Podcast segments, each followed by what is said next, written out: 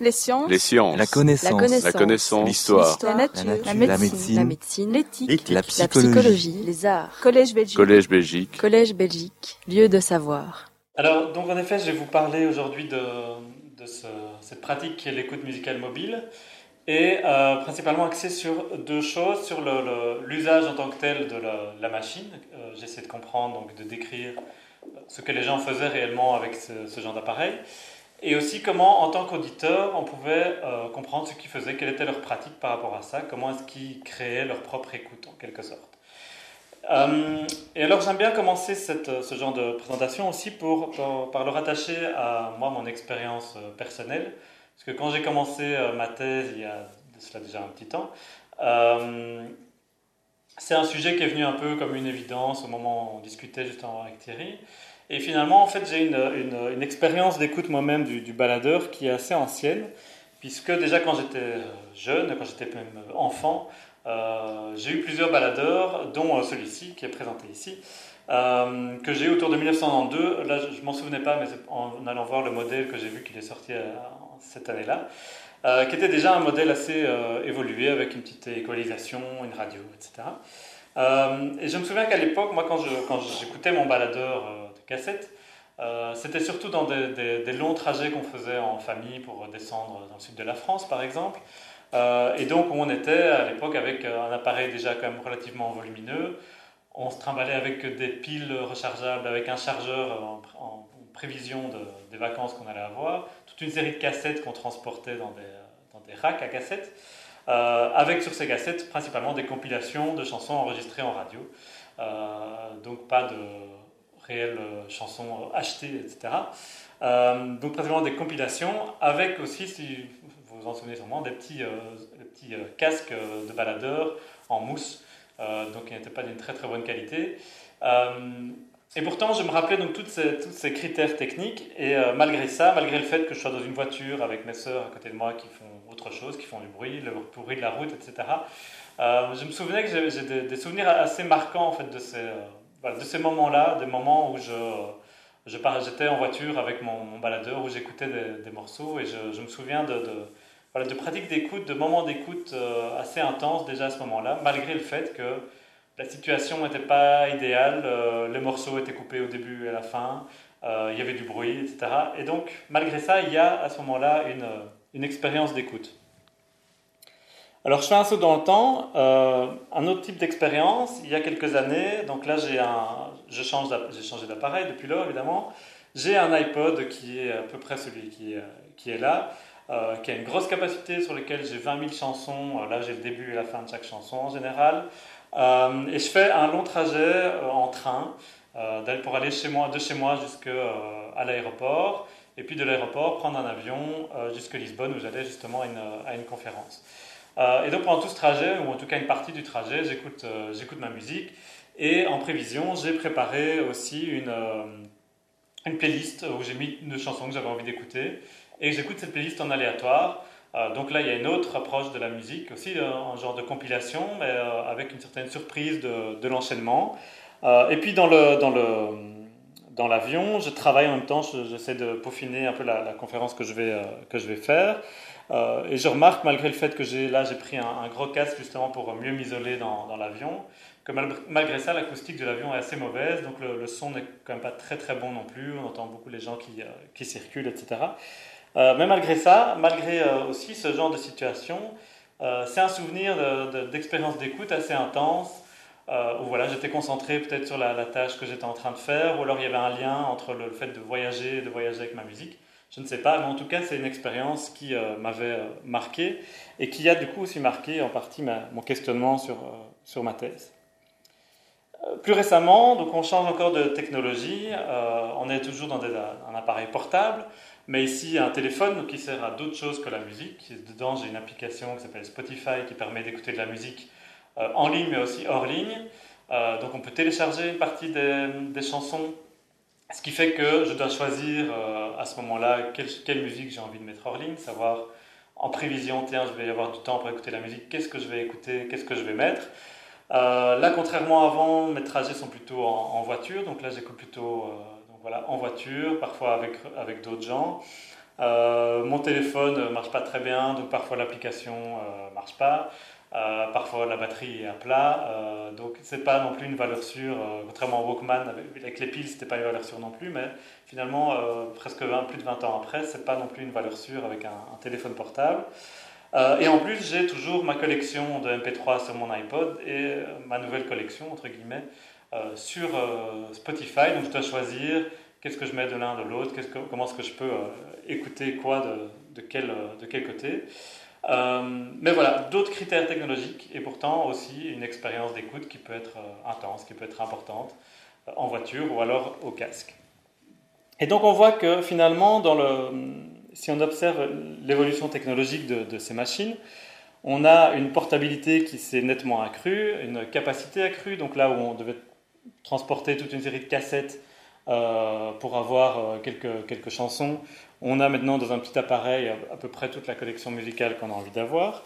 Euh, la qualité sonore s'est aussi relativement bien accrue par rapport aux, petits casques qu'on avait à l'époque portables, jusqu'aujourd'hui ben, des, intra-auriculaires par exemple qui permettent d'avoir une bonne isolation euh, sonore et une relativement bonne qualité avec quelque chose de, aussi de plus portable. Et on a aussi des, euh, possibilités de navigation qui n'étaient pas possibles auparavant, puisqu'avant on créait une, cassette, on l'écoutait dans l'ordre et puis on faisait rewind, on recommençait au début. Ou alors on la retournait, on écoutait l'autre face, mais on recommençait de toute façon au début dans le même ordre.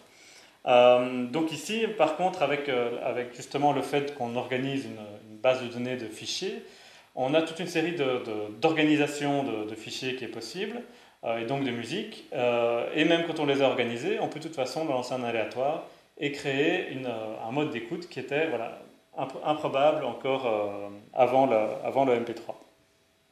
Ce qui fait que ça crée de nouveaux modes d'écoute, avec une organisation de la collection qui du coup est nécessaire, et avec tous ces changements technologiques, les questions, de, les questions voilà, qui m'ont intéressé dès le début, c'était voilà, si on observe ces changements techniques, est-ce que euh, ces changements techniques ont un effet sur la pratique, qui est donc euh, l'écoute euh, Est-ce qu'on peut imaginer qu'il y a un effet de la technologie sur la pratique culturelle?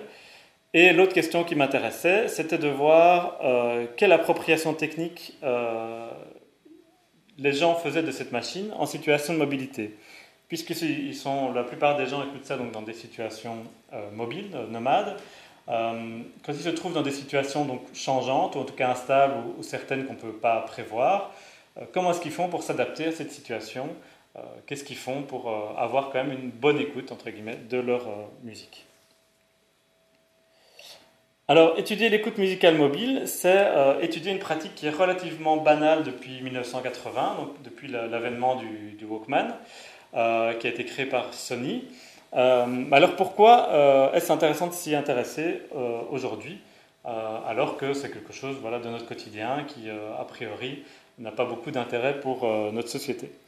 alors ce qui est assez étonnant, c'est qu'il y a peu de recherches sur la question. Il y a vraiment quelques recherches qui ont été faites en 35 ans sur la pratique d'écoute. quelques petites recherches également, mais des recherches intéressantes et importantes. Ça se compte probablement sur le doigt d'une main alors que c'est une pratique qui, euh, qui, concerne sans doute des millions de personnes dans le monde, euh, et pourtant voilà, peu de gens s'y sont intéressés. Alors une des raisons peut-être, c'est que euh, c'est une pratique qui a toujours connu un jugement social hyper négatif, donc la plupart des gens ont toujours trouvé ça pas normal, quelque part, d'écouter sa musique euh, en, extérieur.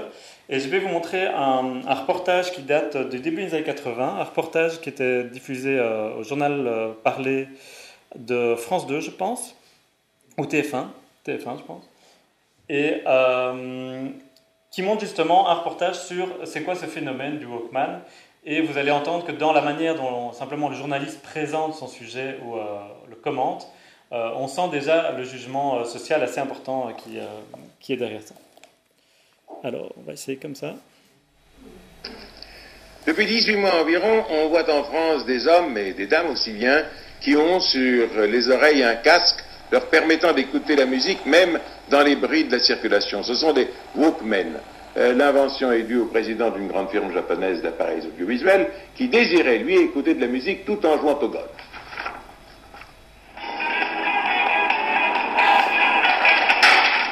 Vous avez sûrement croisé au détour d'une rue un de ces personnages bizarres coiffés d'un rôle de casque. Rappelez-vous, il ne manquait que les antennes pour évoquer une autre planète. Mais n'ayez pas peur, ils ont simplement un Walkman. Il y a beaucoup de gens qui me regardent avec, euh, avec un air euh, nouvelle génération du XXe siècle. Ça les étonne un peu de voir le Walkman, mais moi je m'en fous éperdument. Du moment où je suis bien, c'est le principal.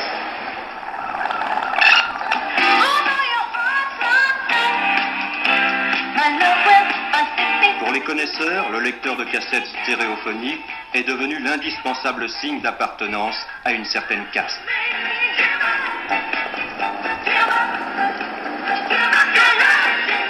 L'image de marque qu'il véhicule est celle de l'action, de la jeunesse et du dynamisme. Le Walkman, euh, c'est, c'est, disons la sensation de pouvoir euh, se dégager de tout ce qui est autour de soi, de pouvoir écouter la musique, euh, s'extérioriser en soi-même, être bien. Moi, je l'utilise souvent quand je travaille, quand je fais mes devoirs. Oui. Une invention qui enchante surtout les vendeurs, un million d'appareils vendus en France depuis un an et demi. Son prix, entre 800 et 1200 francs.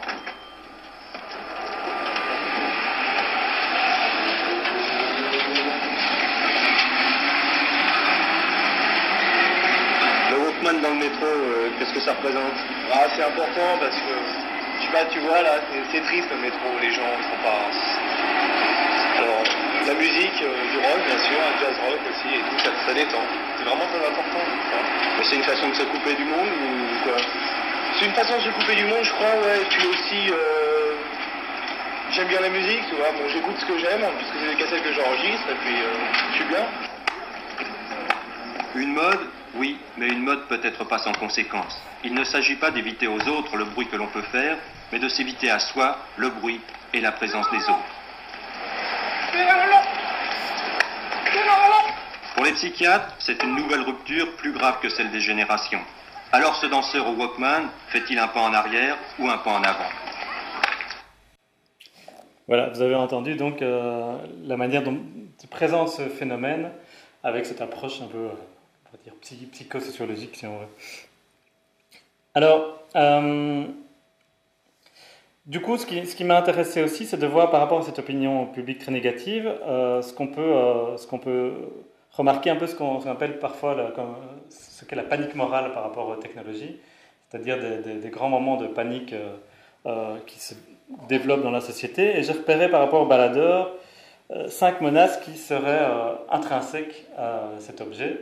Et c'est un peu le, le- les critiques euh, générales qu'on entend par rapport aux baladeurs. Je ne vais pas les développer en profondeur, mais la première, c'est évidemment la menace sur le lien social. C'est l'idée que, euh, donc c'est toujours dans toutes ces menaces, l'idée qu'une technologie a un effet direct et univoque sur euh, la société. Et donc la menace sur le lien social, ça veut dire que ben, le baladeur, on est dans une société d'individualistes, que les gens vont plus parler, etc. Vous connaissez, vous connaissez bien ce genre de, d'arguments. Euh, la menace sur notre soumission au pouvoir, c'est l'idée un peu à la, manière d'Adorno euh, de, dire que si on, on écoute de la, musique au Walkman, du coup on devient euh, sourd à, ce, qui, euh, ce qui nous est proposé et on, est dans un flux euh, de pensée entre guillemets où on se, on se, ferme les yeux par rapport à ce qui, euh, ferme les oreilles pardon, par rapport à ce qui se passe. Euh, la menace sur la valeur de la musique, là, c'est évidemment l'idée que plus, euh, si du coup on écoute de la musique comme un flux en permanence dans les oreilles, euh, du coup la valeur de la musique diminue. La menace sur l'audition, ça c'est assez récent, c'est l'idée que forcément si on écoute de la musique avec les casques, on va finir par être sourd. Et la menace sur la sécurité, c'est aussi plutôt récent. C'est l'idée que, évidemment, en écoutant de la musique avec un baladeur ou avec des écouteurs, on risque d'avoir plus d'accidents et de, plus, de, blessés sur la route, des choses comme ça.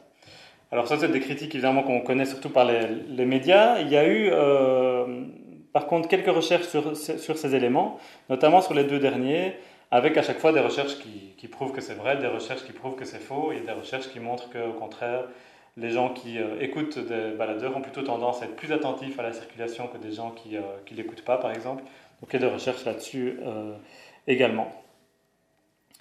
Mais ce que, ce, que nous montrent surtout euh, ces recherches, c'est cette idée qu'il y a un déterminisme euh, technique, c'est-à-dire que les critiques considèrent qu'il y a cet effet justement direct et unidirectionnel entre euh, une technologie et un changement de société. Et dans ce cas-ci, si on applique ce, on applique ce principe, c'est l'idée que le baladeur va amener de manière directe l'individualisation, la mort de la musique, la surdité, etc. Alors on voit bien que présenté comme ça, ça a un côté un petit peu absurde, et pourtant c'est la logique qui est quand même derrière ce genre d'argument, c'est de focaliser l'attention sur une technologie comme étant responsable d'un mal, d'une quelque chose, d'où l'idée de panique morale.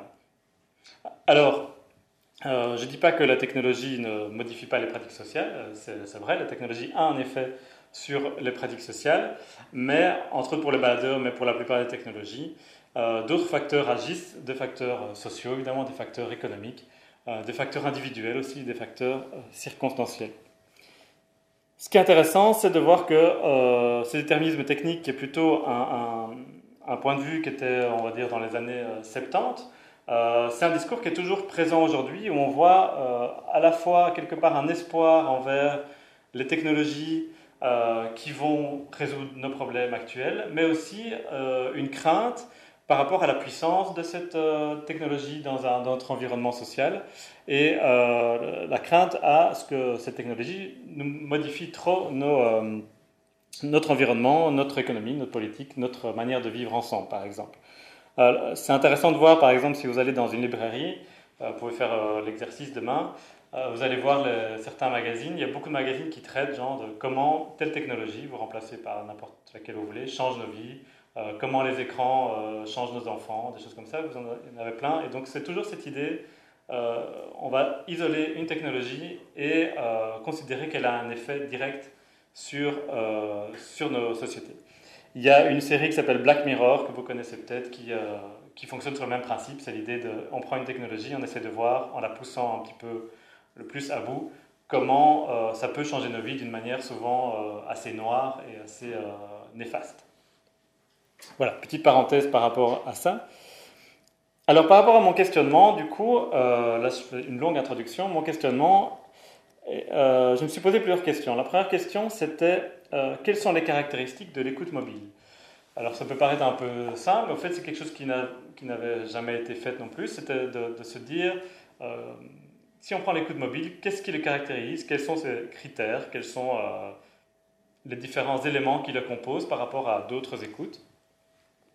La deuxième question, c'était comment les auditeurs réalisent cette écoute en situation. Donc là, ce que je vous ai dit, c'était plutôt une, approche descriptive euh, de se dire, si on prend des gens dans une situation donnée, euh, comment est-ce qu'ils font réellement pour euh, utiliser leur machine, pour s'adapter à la situation?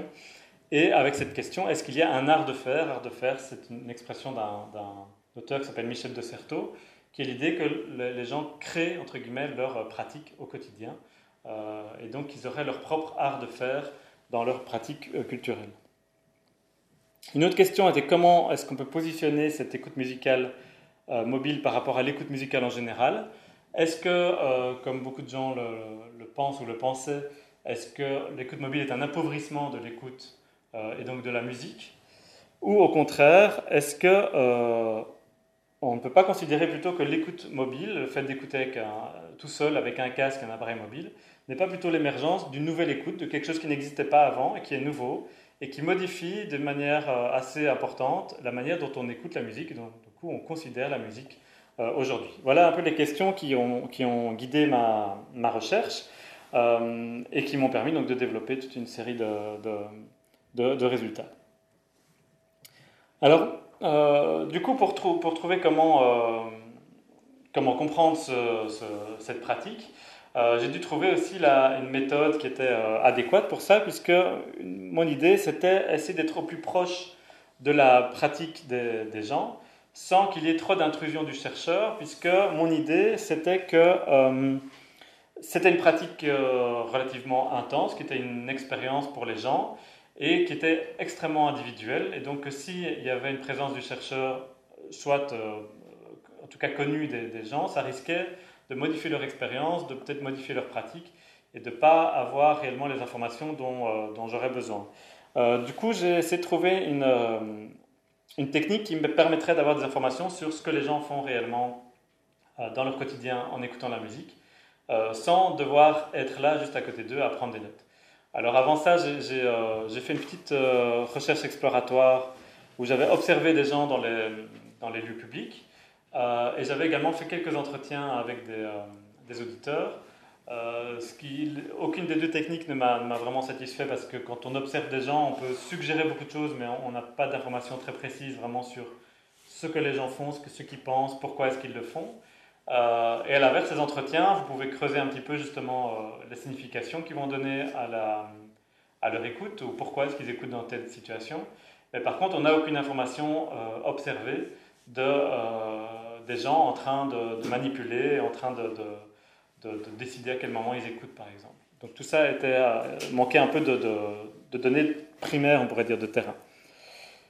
Et finalement, j'ai opté pour un, j'ai découvert un peu par hasard une, euh, recherche, euh, euh, une méthode de recherche pardon, qui s'appelle le Diary Interview, qui a été développée par deux chercheurs à la fin des années 70, mais qui était basée au fait sur le principe des, journaux de bord. Alors, le principe des journaux de bord, c'est quelque chose qui est très utilisé, principalement en psychologie, un tout petit peu en, un petit peu en médecine, et relativement peu maintenant en sciences sociales. Ça commence à se développer un petit peu plus.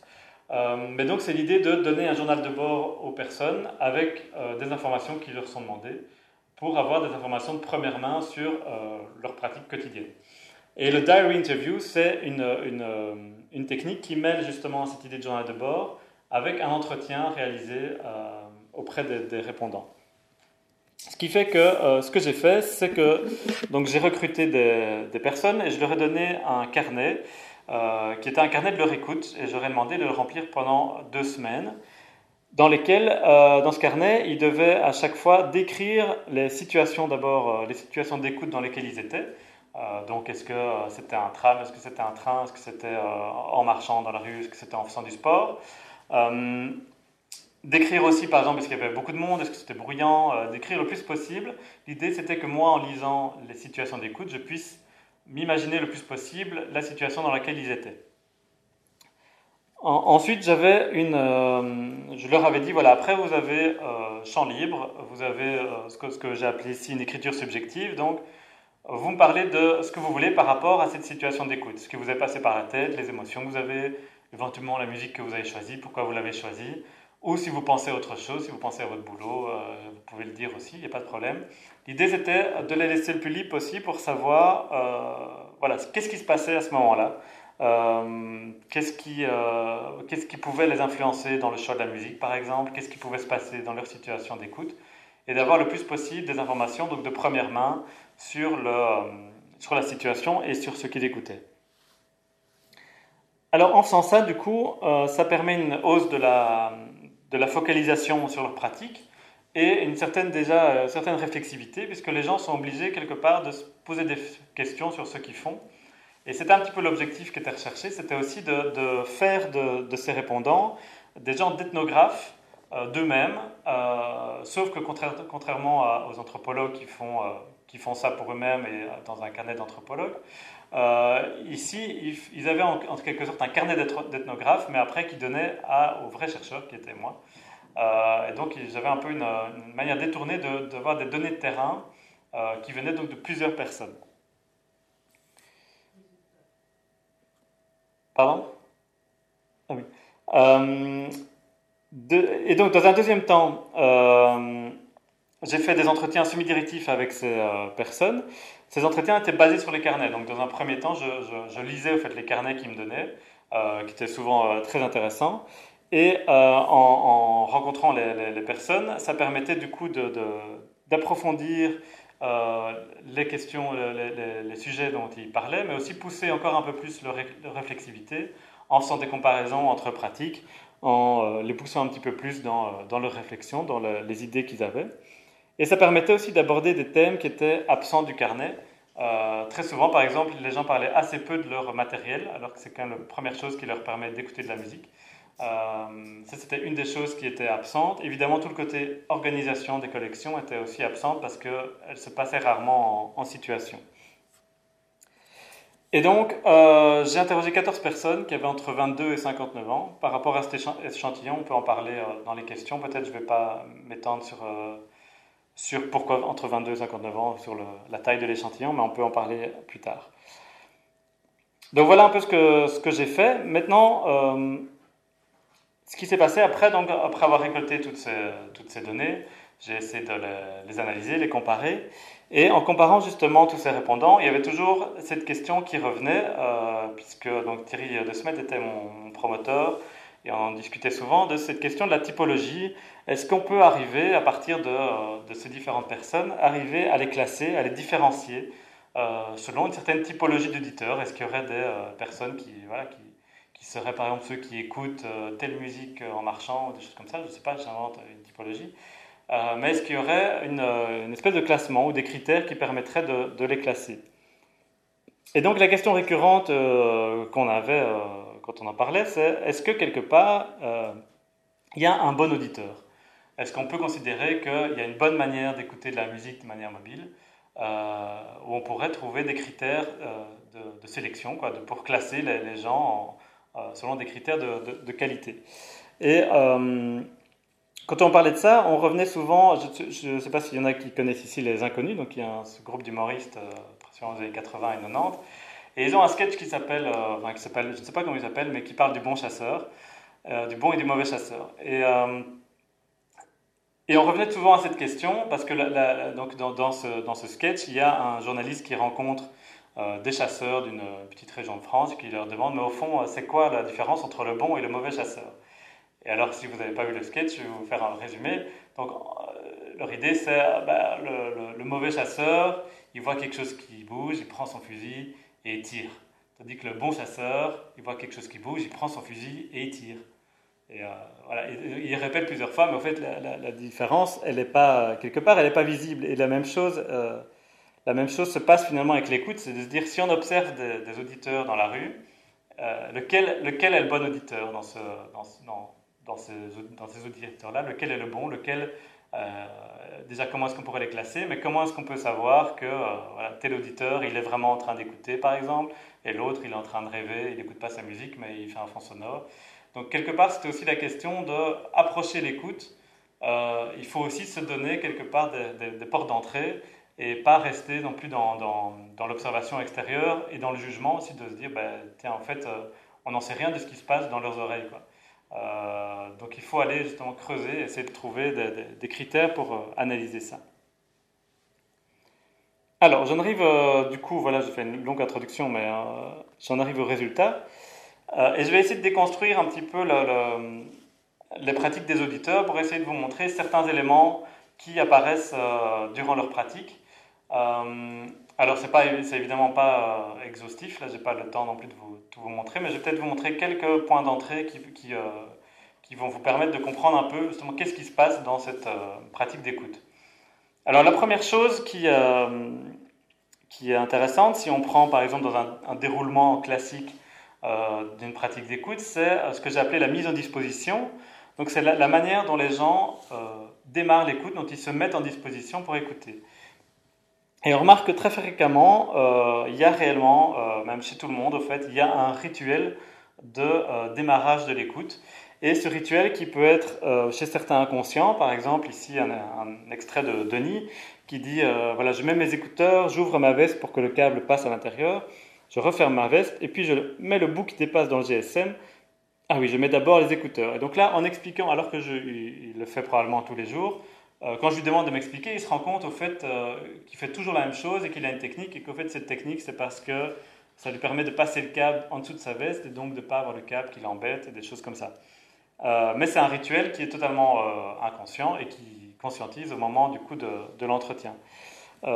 pour d'autres, par contre, c'est extrêmement conscient et c'est lié à, d'autres pratiques, notamment l'habitude de, de, se préparer le matin, d'essayer de, rien oublier parce qu'il est tôt et qu'on a plein de choses à prendre, par exemple. Et donc, Muriel, par exemple, qui est très, euh, on va dire, concentré sur, sa, sur son démarrage le matin, il explique, j'ouvre mon sac, je prends mon iPod, je le pose sur la table, je referme mon sac, je mets mon écharpe, je mets mon sac sur l'épaule, mon iPod dans la main, je descends et je sors par le garage, mais je l'ai dans la main avant de sortir parce qu'une fois que je suis en route, vu que c'est un gros sac en cuir, comme ça, c'est pas évident d'aller chercher dedans. Donc elle a une, une raison de le garder en main, c'est que si elle le met dans son sac, elle ne pourra pas aller le rechercher facilement pour, euh, pour le mettre en route. Et alors elle dit, en général, je mets le premier écouteur quand j'arrive devant la porte du garage et que je vais l'ouvrir. Et alors j'ouvre la porte, je referme le garage derrière moi, et là je mets le deuxième écouteur, et dans la montée, j'allume mon iPod.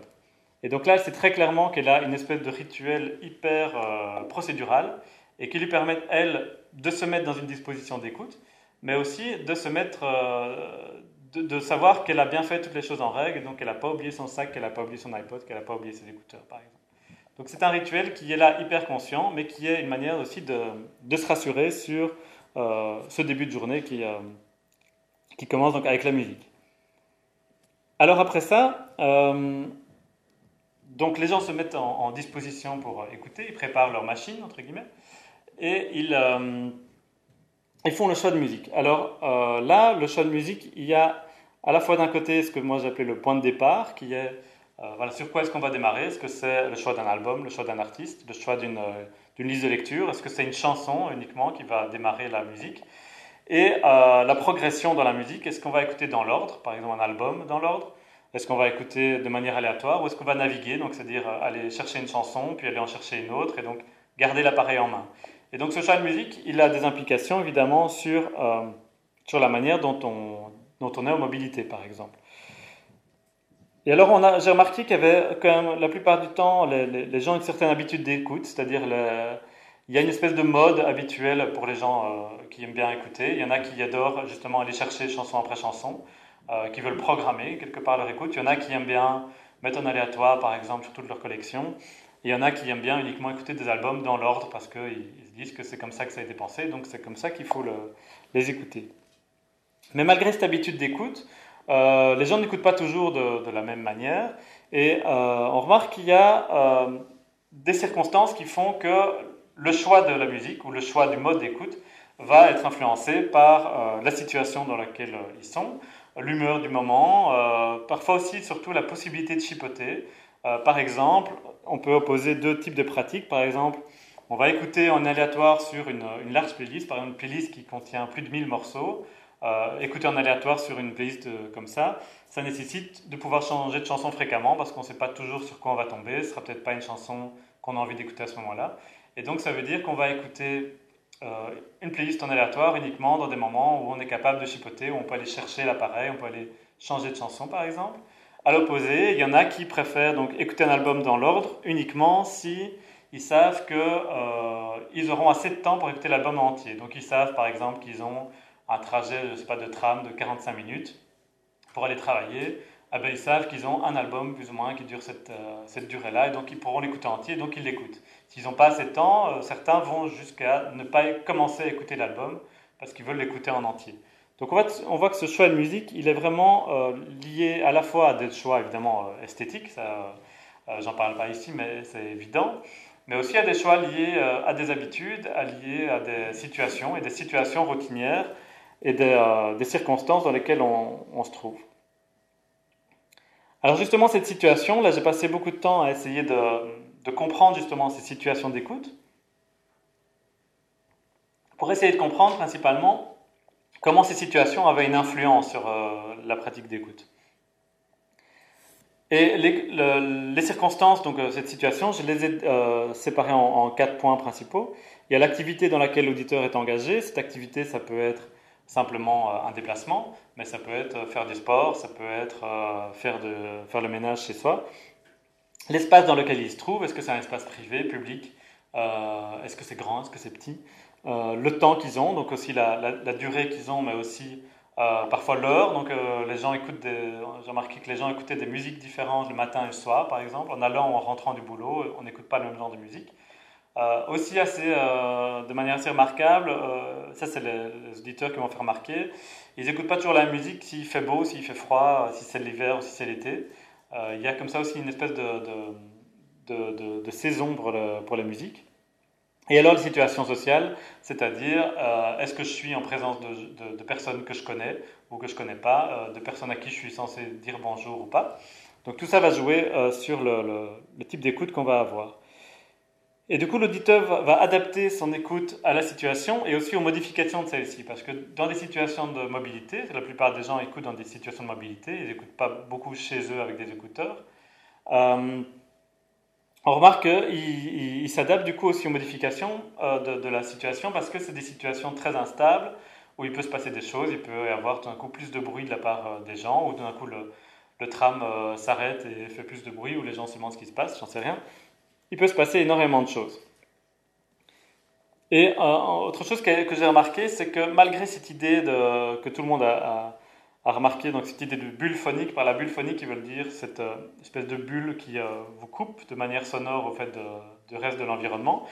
malgré ça, j'ai remarqué que tous restaient quand même relativement conscients de ce qui se passe autour d'eux, euh, notamment dans les transports en commun. Ils disaient ben, euh, on est obligé de rester un peu conscient de, euh, de ce qui se passe, de est-ce qu'il y a des gens que je dois laisser passer, est-ce que je dois regarder mon arrêt, des choses comme ça.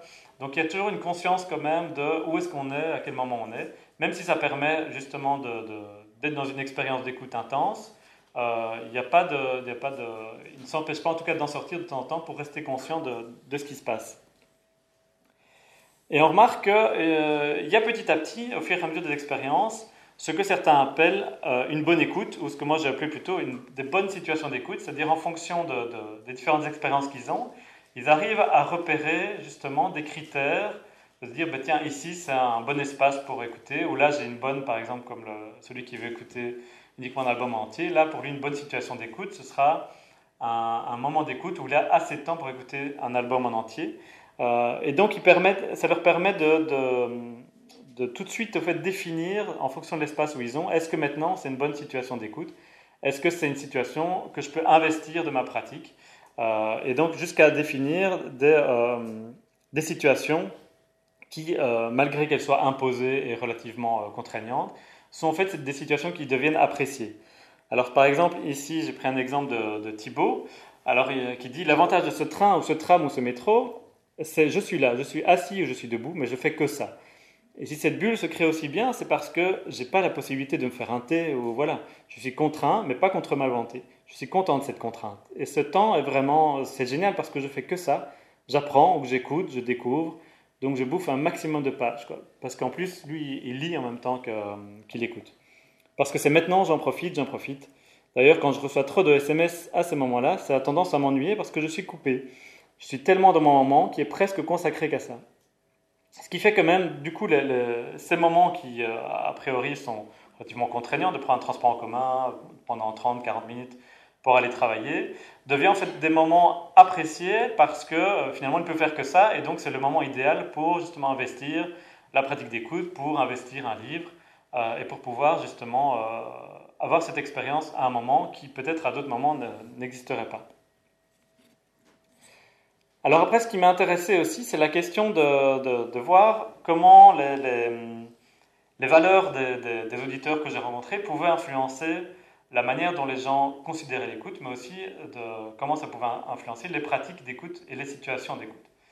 Et euh, ce qui m'a marqué beaucoup, c'est dans, lors de ma phase exploratoire, où j'ai des entretiens avec quelques personnes, j'ai rencontré une, auditrice qui, a, qui disait ceci, qui, qui, montrait bien cette espèce de paradoxe entre euh, volonté de s'isoler, mais aussi je suis dans un espace social dans lequel je suis censé socialiser. Donc elle dit j'aime bien m'isoler en fait, même si je trouve que c'est pas très sociable. Donc je le fais parce que j'aime bien, mais je trouve pas ça très cool quoi pour les autres. Parce que maintenant voilà, c'est vrai que tout le monde est dans sa bulle et tout le monde est dans son univers, son truc quoi. Et du coup, ça ne permet plus les interactions qui pouvaient, qui pourraient exister s'il n'y avait pas ça quoi. J'arrive pas à me faire violence et c'est une question que oui, l'isolement, de se dire je suis là mais je ne suis pas là, je suis là mais ça me permet d'aller voir ailleurs, quoi, de pas être dans le concret. Je suis assis en face de quelqu'un que j'ai pas spécialement envie de regarder ou d'appréhender. C'est pas très positif, je trouve, comme attitude, mais je le fais quand même. Et donc je sentais dans, dans, ce qu'elle disait à la fois cette volonté, en effet, de dire, ben, tiens, un peu comme Thibaut, ben, c'est le, le, moment maintenant où je peux écouter de la musique et euh, j'ai envie de m'isoler. Là, j'ai pas envie de socialiser avec des gens que je ne connais pas. Et en même temps se dire, au fait, c'est un peu absurde, tu es dans un espace social avec des gens, euh, il pourrait y avoir des interactions, euh, et pourtant, je sais qu'en me fermant, euh, voilà, ces interactions ne, pourront, pas avoir lieu, les gens ne vont pas me parler parce qu'ils voient bien que c'est des écouteurs. Et donc, il y avait cette espèce de, contradiction qui est intrinsèque en fait, à la pratique, et qui, qui était intéressant parce que je pense qu'extérieurement, la plupart des gens, en voyant des écouteurs, se disent voilà, c'est quelqu'un qui s'isole, individualiste, etc. Et pourtant, il y a une contradiction pour ces gens aussi. Ce n'est pas spécialement une volonté d'être associable, et donc j'ai essayé de comprendre euh, euh, comment eux vivaient avec cette euh, contradiction entre leurs valeurs.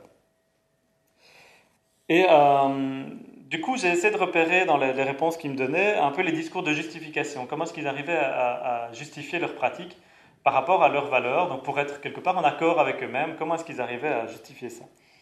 Alors, le premier, premier discours, c'était par rapport à cette idée d'être asocial. Euh, comment est-ce qu'ils faisaient, euh, comment est-ce qu'ils arrivaient à se sortir par rapport à ça?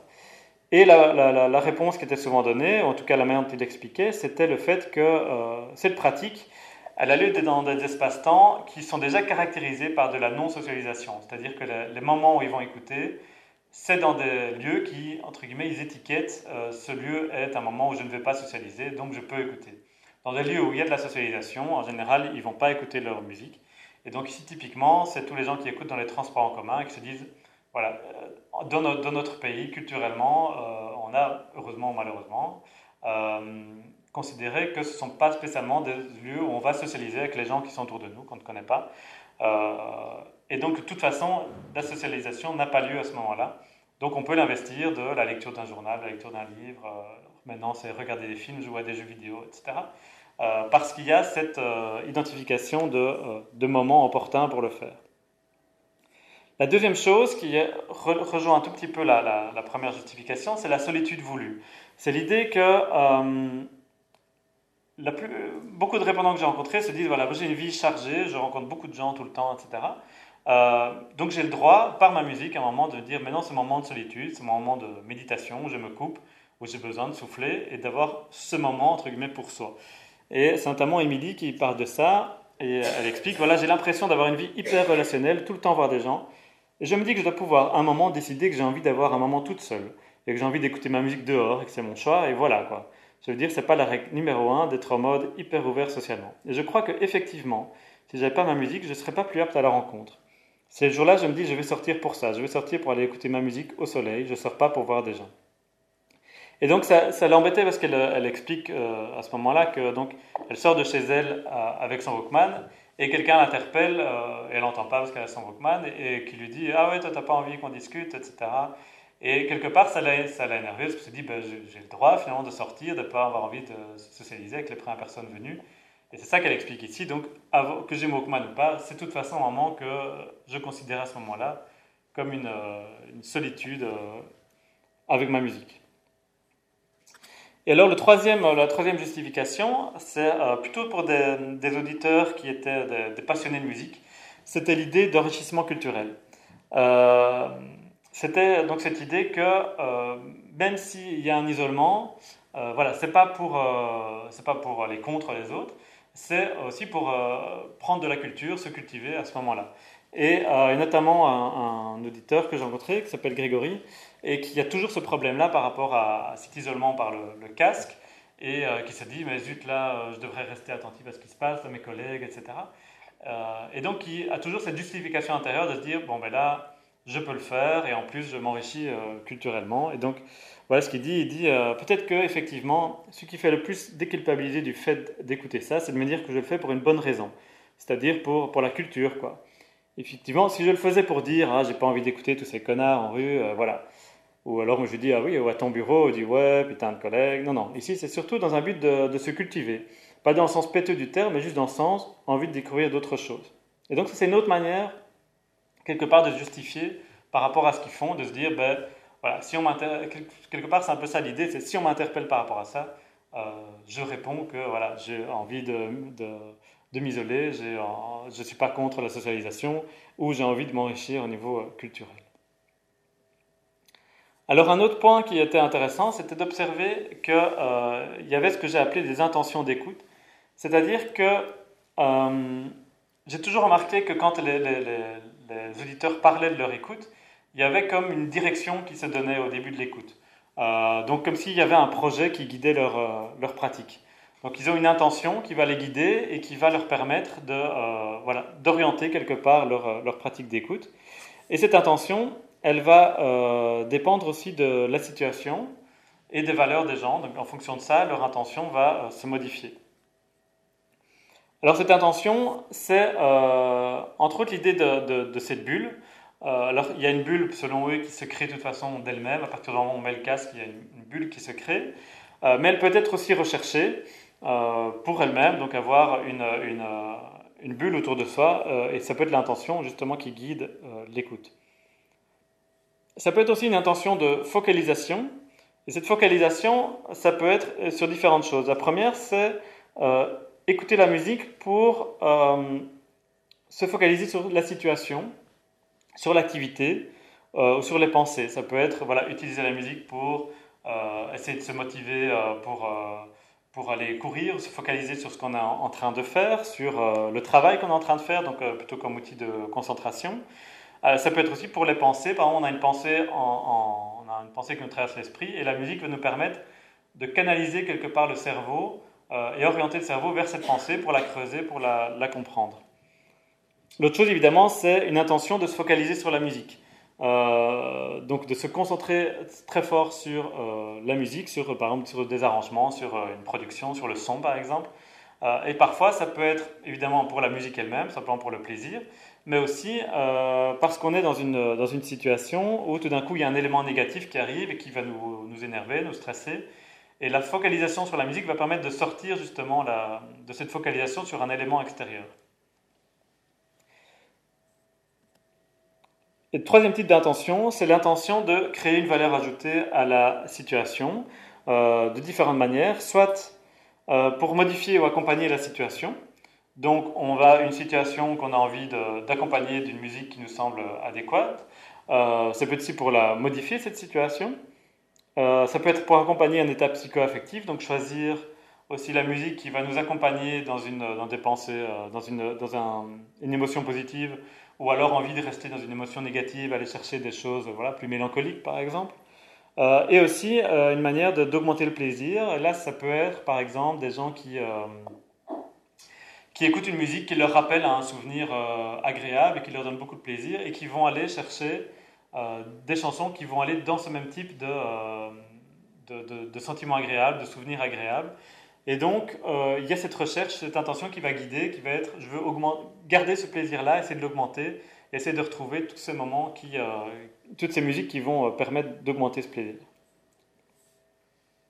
Alors, un exemple justement pour vous montrer, donc là j'ai un petit peu séparé les différents éléments de la pratique d'écoute. Je vais vous montrer un peu comment, dans un exemple, on peut retrouver en fait, ces différents éléments qui, qui se rejoignent. Alors c'est l'exemple de, Grégory qui euh, passe une soirée avec des amis et qui rentre en train euh, de cette soirée jusque chez lui. Et il prend le train pendant environ une vingtaine de minutes. Et dans son, on voit déjà que dans la manière dont il choisit l'endroit où il se trouve, donc il va, euh, il, se trouve dans un wagon en fait où il a d'autres, où il y a d'autres personnes.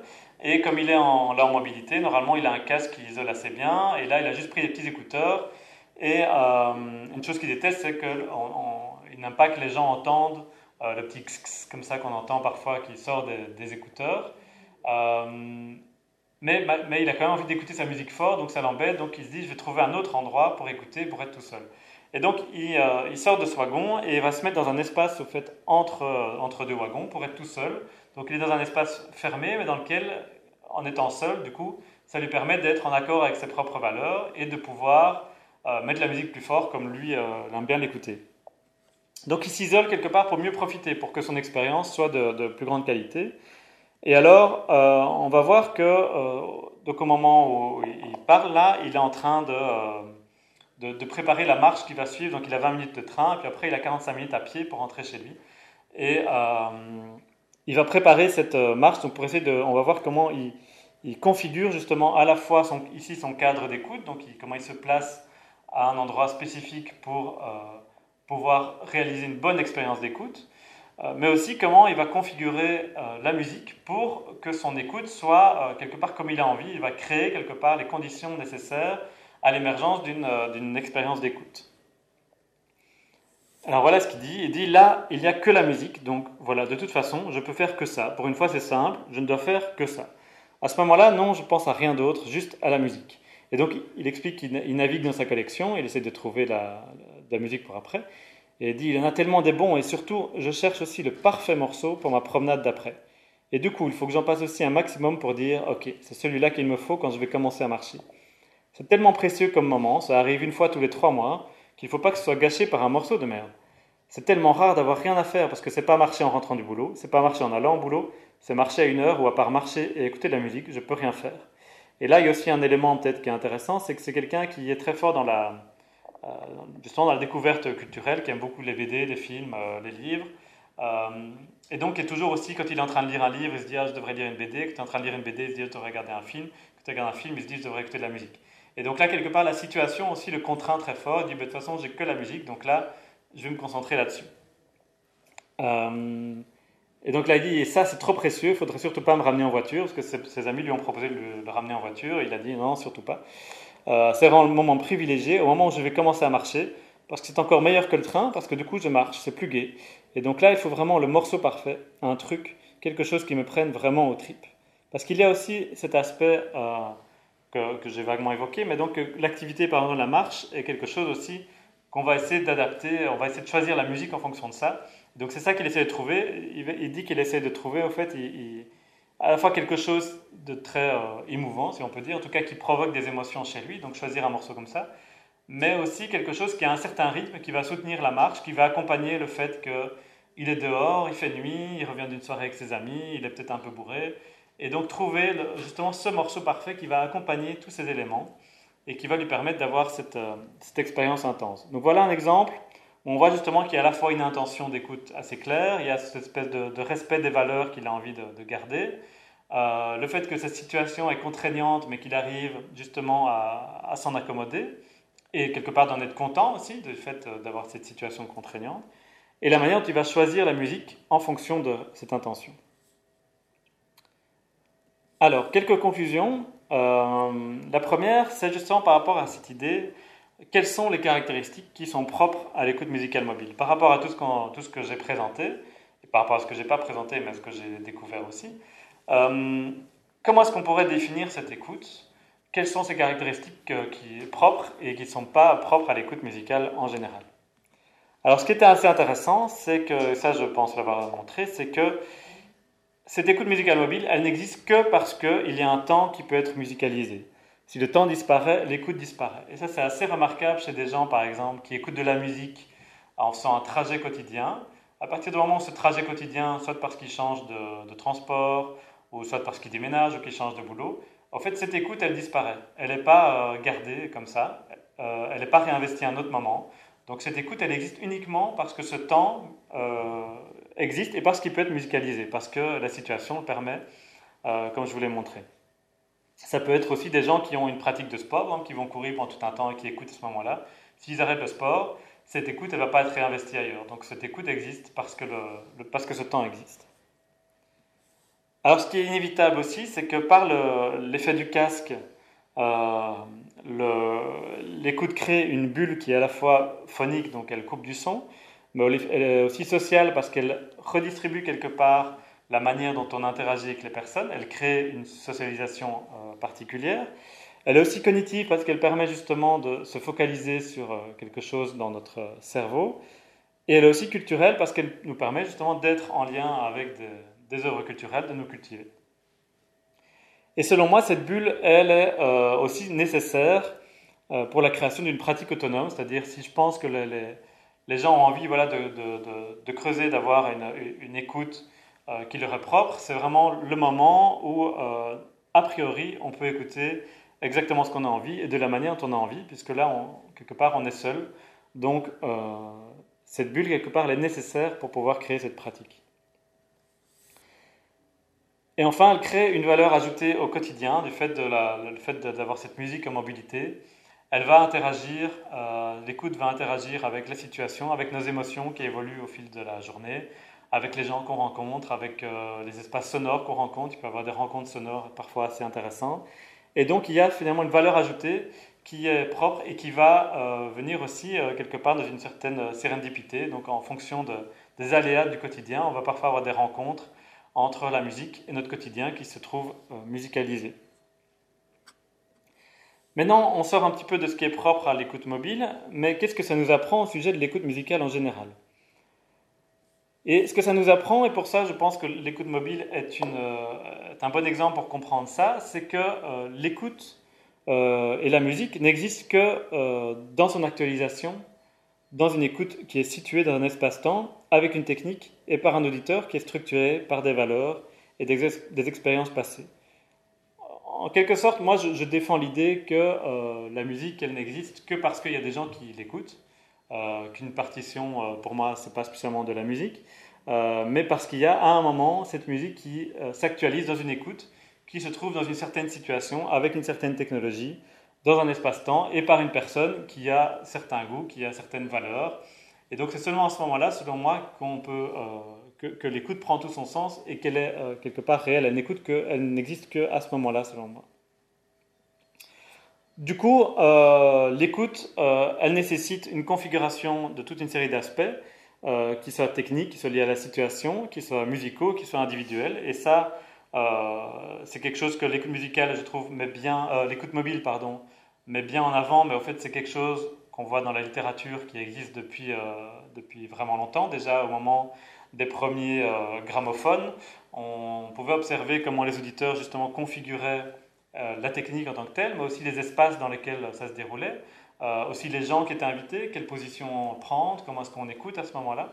Et donc, je trouve que l'écoute mobile, pour ça, est un, bon exemple pour qu'on comprenne et qu'on visualise que les gens doivent adapter leur machine, doivent s'adapter à la situation, s'adapter aux gens qui sont autour. Mais c'est quelque chose qui est valable évidemment pour tout type d'écoute. Et enfin, quelque chose aussi qui est là pour tout type d'écoute, et là que, que j'ai mis en, avant principalement avec cette idée euh, d'intention, c'est qu'il y a chez la plupart des gens la quête d'un euh, momentum, ce que certains appellent un momentum, une expérience intense ou une écoute entre guillemets parfaite. Donc l'idée qu'il y a quelque part un point culminant qu'on essaye euh, d'atteindre alors, ce n'est pas dans un but euh, esthétique ou d'expérience, euh, je sais pas, spirituelle ou quoi que ce soit, mais ce momentum, il peut être différent euh, selon les types d'écoute. Ça peut être même, pas spécialement les types d'auditeurs, mais même les types d'écoute. Ça peut être simplement l'envie de trouver le bon morceau, par exemple, pour une situation dans laquelle on se trouve. Ça peut être, en effet, avoir une, le momentum, ça peut être bien percevoir, je ne sais pas, telle note de guitare à tel moment qui va nous donner des frissons. Euh, mais ce momentum, il existe, je pense, dans cette recherche, en tout cas, elle existe chez la, plupart des auditeurs, euh, en tant qu'intention, en tout cas. Euh, alors, ce n'est pas toujours acquis qu'on va y arriver, mais avec l'expérience, certains développent aussi une certaine compétence pour créer les conditions de, pour faire advenir quelque part ce momentum, pour faire advenir l'émotion et cette expérience intense. Alors par rapport à cette idée d'individualisation et socialisation de l'écoute, qu'est-ce que ça nous apprend également? Ce qui est indéniable, c'est qu'avec l'écoute mobile depuis euh, le Walkman, euh, on a augmenté euh, la quantité d'écoute individuelle, puisqu'on a la possibilité justement de s'individualiser et de pouvoir écouter le plus souvent avec des écouteurs seuls. Euh, et du coup, que la socialisation de l'écoute, elle se déroule, selon moi aujourd'hui, encore plus avec, euh, depuis l'avènement du web, euh, dans des espaces-temps qui ne sont pas spécialement des espaces-temps dans lesquels les gens sont ensemble. donc c'est cette idée qu'on peut penser la socialisation de l'écoute, se dire que qu'est-ce que ça veut dire aujourd'hui écouter ensemble? C'est pas spécialement écouter ensemble la même chose dans, le, dans un même espace, mais ça peut être je suis chez moi avec mon ordinateur, j'écoute une musique, je l'envoie à mon copain via Messenger ou peu importe quelle application. Euh, lui, il va peut-être pas l'écouter à ce moment-là, mais à ce moment-là, on échange quelque chose. Il va peut-être l'écouter le lendemain, et quelque part, peut-être le surlendemain, on se voit, on en parle. Et donc, il y a cette idée de socialisation de l'écoute. Elle n'est euh, pas spécialement dans un espace euh, commun, ni dans un temps commun, mais elle, est parfois dans des espaces-temps qui sont justement disjoints et, et où du coup, il n'y a pas spécialement non plus une écoute au même moment de la, de la même chose, mais il y a une socialisation qui se déroule avec, euh, dans différentes configurations. Du coup, l'écoute collective va se singulariser aussi. Elle n'a pas le même rôle qu'avant le baladeur, parce que maintenant, on a un type d'écoute nouveau qui est cette, espèce d'écoute individuelle au casque euh, qui, euh, qui, existe depuis le, baladeur. donc, du coup, ça vaudrait la peine de mieux définir aujourd'hui l'écoute collective. qu'est-ce qu'elle est en dehors de cette idée d'espace de, disjoint Qu'est-ce que c'est si on est ensemble justement à écouter une même musique? Qu'est-ce que ça signifie aujourd'hui? On a aussi un, une espèce de renouveau de, ce qui avant était le ghetto blaster. Aujourd'hui, on a les, enceintes portables reliées au téléphone portable. On a, on a cette nouvelle forme d'écoute aussi qui, euh, qui réapparaissent alors qu'elles avaient un petit peu disparu. voilà, qu'est-ce que ça veut dire aujourd'hui, collectivement écouter à ce moment-là C'est quelque chose à, à, creuser. Alors par rapport à cette question de l'individualisation et de la socialisation, j'ai fait une petite extrapolation que je n'avais pas fait dans ma thèse, en observant en fait récemment, on va dire depuis la dernière année, la manière dont les baladeurs et l'écoute euh, au casque étaient représentés dans les films de fiction. Alors c'était assez intéressant parce que euh, on remarque que que ce soit le baladeur ou, l'iPod plus récemment, euh, c'est fréquemment utilisé pour montrer qu'il y a à un moment une expérience intense. Mais par contre, contrairement à ce qu'on croit, c'est pas toujours une expérience intense individuelle. Alors, on, peut voir dans pas mal de films de fiction voilà, des gens qui mettent leurs écouteurs soit pour signifier la banalité du quotidien ou en effet ce côté individuel. Euh, mais bizarrement, c'est pas euh, dans, ce que j'ai pu observer, c'est pas les cas les plus fréquents. Euh, c'est plus souvent des, des épisodes où l'écoute individuelle est génératrice de lien social. Alors, je vous montre quelques exemples, je ne vais pas les diffuser. Vous avez par exemple un exemple très connu qui est l'exemple de la Boom dans les années 80. alors, c'est une scène où Sophie Marceau, avec le garçon, j'ai oublié son nom, euh, dans une soirée où il y a de la musique, et puis il arrive et il lui met le casque sur les oreilles, et là, tout, la musique extérieure euh, s'efface complètement, et ils, euh, ils, sont ensemble dans une espèce de bulle, alors que lui n'a pas le casque, mais on entend la musique qui passe, qui est au fait de la musique qu'elle entend dans les oreilles, et c'est une espèce de moment de, voilà, par la musique, créer du lien social et créer une expérience intense, où là, c'est la rencontre amoureuse. Autre exemple à droite, euh, je ne sais pas s'il y en a qui reconnaissent, mais c'est Retour à le futur, où donc euh, Marty est en 1955 et il doit essayer de convaincre son père euh, à ce moment-là de sortir avec sa mère. Et il arrive dans la chambre déguisé en, en se disant homme de l'espace qui vient lui parler. Et il a son baladeur qui lui met sur les oreilles très fort. Et là, nouveau, expérience intense, il lui met, je crois que c'est du Van Allen très fort, et puis il lui parle avec un, micro déformé pour lui dire que tu dois aller à la fête euh, et inviter euh, Lorraine.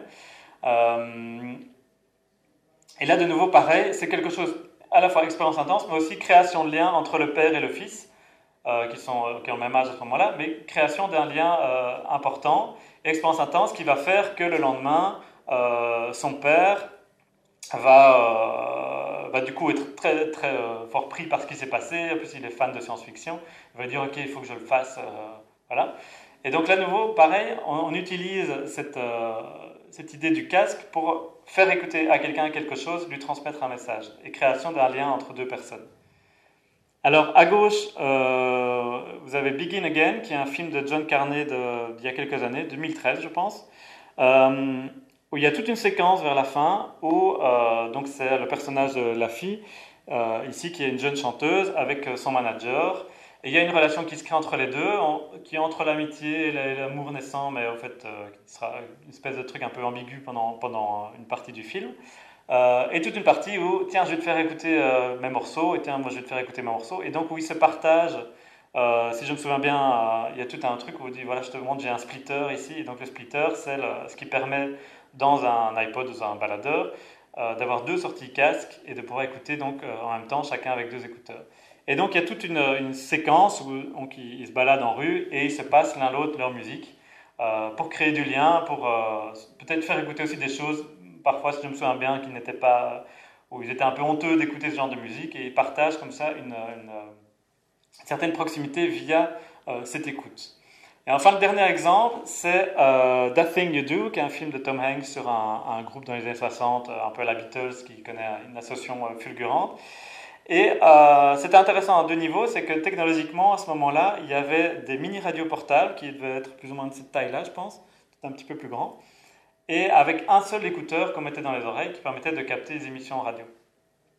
Et euh, donc à ce moment du film, euh, il y a chaque membre du groupe qui a son écouteur qui est en train d'écouter la radio parce qu'ils essayent de voir est-ce que notre chanson va passer en radio? Et donc ils écoutent chacun une radio différente pour essayer de capter leur, morceau, qui, qui passe en radio. Et donc à ce moment-là, l'arrêt sur image qu'on voit là, c'est le moment où elle entend la chanson qui passe. Euh, et alors à ce moment-là, qu'est-ce qui se passe? Elle court, ils essayent tous de se retrouver et se retrouvent alors euh, donc elle et tous les membres du groupe qui, euh, je ne sais plus s'ils avaient déjà écouté, ils avaient tous entendu le morceau ou en tout cas elle les ramasse petit à petit pour arriver jusque là. Et à ce moment-là, nouveau création du lien social, ils ont encore tous leur oreillette à écouter leur chanson et ils allument dans le magasin du père d'un des membres du groupe, ils allument toutes les radios pour mettre leurs chansons qui passent. Et donc là, pareil, création d'un lien social à partir d'une écoute individuelle. Comment est-ce qu'on peut créer euh, du lien Il y a encore d'autres exemples que j'ai j'ai pas mis ici, mais il y a souvent cette idée de utiliser l'écoute individuelle en tant que création du lien social et qui pose peut-être voilà, des, nouvelles questions. En tout cas, c'est intéressant de voir comment le, les réalisateurs utilisent cet aspect-là de, de l'écoute musicale pour montrer justement euh, le lien qui peut se créer par la musique dans une expérience toujours intense. Alors je viens rapidement sur cette idée du bon auditeur, parce que j'en ai parlé, donc il faut quand même que j'en fasse une conclusion. Alors c'est clair qu'il euh, y a des variations euh, entre les personnes, donc chaque auditeur est séparé, mais aussi il y a des, personnes, des, des diversités au sein de chaque personne. Et là, c'est une position un peu, euh, pour ceux qui connaissent Bernard Lahire, c'est un peu la, position qu'il défend aussi. C'est qu'on n'a pas une, euh, on peut pas caractériser nos goûts de manière univoque, mais qu'on a des pratiques diverses et qu'on peut, en effet, le même auditeur, qui, par exemple, est fan de musique, va peut-être écouter très attentivement euh, une musique un jour et le lendemain écouter de la musique en fond sonore. ça ne fait pas de lui un mauvais auditeur, c'est juste qu'il y a des différences, voilà, et pas uniquement entre les personnes, mais aussi au sein des personnes. Alors la bonne écoute est peut-être justement celle qui euh, prend en compte justement les circonstances de l'écoute et qui va intégrer ces différentes circonstances, ces situations, peut-être ces émotions, etc., dans l'intention d'écoute, euh, pour essayer justement toujours de créer cette, euh, cette expérience idéale. Je pense aussi que le bon éditeur, c'est celui qui arrive au fur et à mesure de son expérience à se créer sa propre manière de faire et qui est aussi conscient de ça. C'est-à-dire qu'il arrive à se définir lui-même euh, des critères de bonne écoute et qui arrive à, s'inventer des critères de qualité euh, qui va viser toujours cette, euh, toujours cette intention de viser le momentum, peu importe lequel, lequel il est, et qui sait justement comment y arriver. S'il veut trouver, si pour lui le momentum, son intention c'est de trouver la musique idéale pour, pour, un, pour, un, pour une situation ou pour un, pour un lieu par exemple, c'est euh, la personne qui va justement arriver à trouver la musique tout de suite. Ah oui, ok, c'est ça qu'il me faut et je vais le mettre maintenant et ça va marcher et ça marche. Au moment où ça marche, on peut se dire, ben, peut-être que lui, c'est un bon auditeur qui a justement, s'est défini ses critères et qui a une connaissance relativement euh, bien de comment arriver justement à euh, ce momentum. Enfin, pour terminer, quelque chose qui était assez intéressant, c'était qu'on pourrait dire aussi que le bon auditeur, il reconnaît euh, ce qu'on pourrait appeler la boulimie musicale, c'est ce que certains ont, appelé même eux-mêmes la boulimie musicale. Et ça, c'est quelque chose qu'on observe à la fois chez des gens qui écoutent énormément de musique, mais aussi chez des gens qui n'écoutent pas spécialement beaucoup de musique. Euh, c'est ces moments où euh, on écoute d'un coup beaucoup de musique sans réellement l'apprécier, sans même avoir l'impression que, même en ayant l'impression que l'écoute est quelque part absurde et qu'elle prend trop de place et qu'on a envie d'enlever le casque et que Certains disaient même des situations où euh, on sent que voilà, se prend la tête, mais qu'on n'arrive pas à l'enlever parce qu'on est trop habitué à la voir. Et donc c'est aussi reconnaître ces moments de, boulimie musicale. Et c'est cette idée que je trouve intéressante et qu'on trouve justement dans les, dans les mouvements slow aujourd'hui, euh, cette idée de euh, qu'il faut garder aussi de la non-écoute pour que l'écoute garde une certaine valeur. Donc il, faut, il y a toujours cette idée que c'est intéressant de limiter pour savourer. Euh, maintenant, la limite, ça, chacun la met où, il veut. Il y en a pour qui la limite, c'est 3 heures par jour, il y en a pour qui c'est 3 minutes. Euh, mais de ne pas dépasser ce moment où justement on commence à écouter de manière automatique. Euh, mais donc l'idée de limiter pour pouvoir mieux goûter à l'écoute. Et cette idée aussi de conscientiser qu'on ne va pas utiliser l'écoute pour fuir le monde, mais plutôt pour investir son propre monde. et donc en quelque sorte, euh, cultiver ce qu'on pourrait dire, cultiver l'ennui, euh, garder des moments justement de vide où euh, l'écoute n'est pas là pour remplir et avoir conscience de ça. Et donc je vais finir là-dessus et vous souhaiter justement de cultiver l'ennui le plus possible. Je vous remercie. Les sciences. Les sciences. La connaissance. La connaissance. L'histoire. La, nature. La médecine. L'éthique. La, psychologie. Les arts. Collège Belgique. Collège Belgique. Collège Belgique. Lieu de savoir.